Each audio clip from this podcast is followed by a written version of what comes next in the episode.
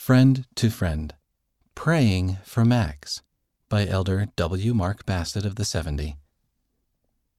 When I was six years old, an older couple in our ward wanted to find a good home for their dog Max. They knew our family would love Max, so we adopted him. A few weeks later, some of our friends came to stay with us for a few days. Our house was full of playful children running all over.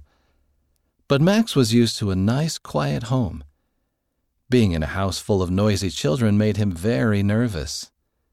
One day, when we were playing and laughing, we suddenly realized that Max was gone. We looked everywhere for Max. I was near tears as my mom drove us all over the neighborhood. We even checked with Max's first owners, but he was nowhere to be found. When we got home, someone said, Let's pray for Max.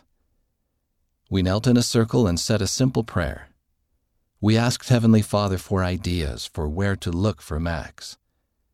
Just as we said, Amen, a bark came from the closet.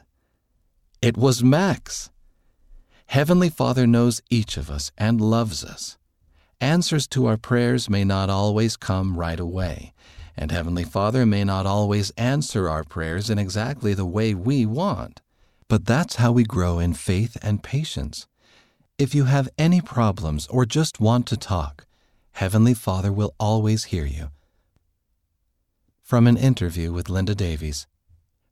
Read by Wes Nelson.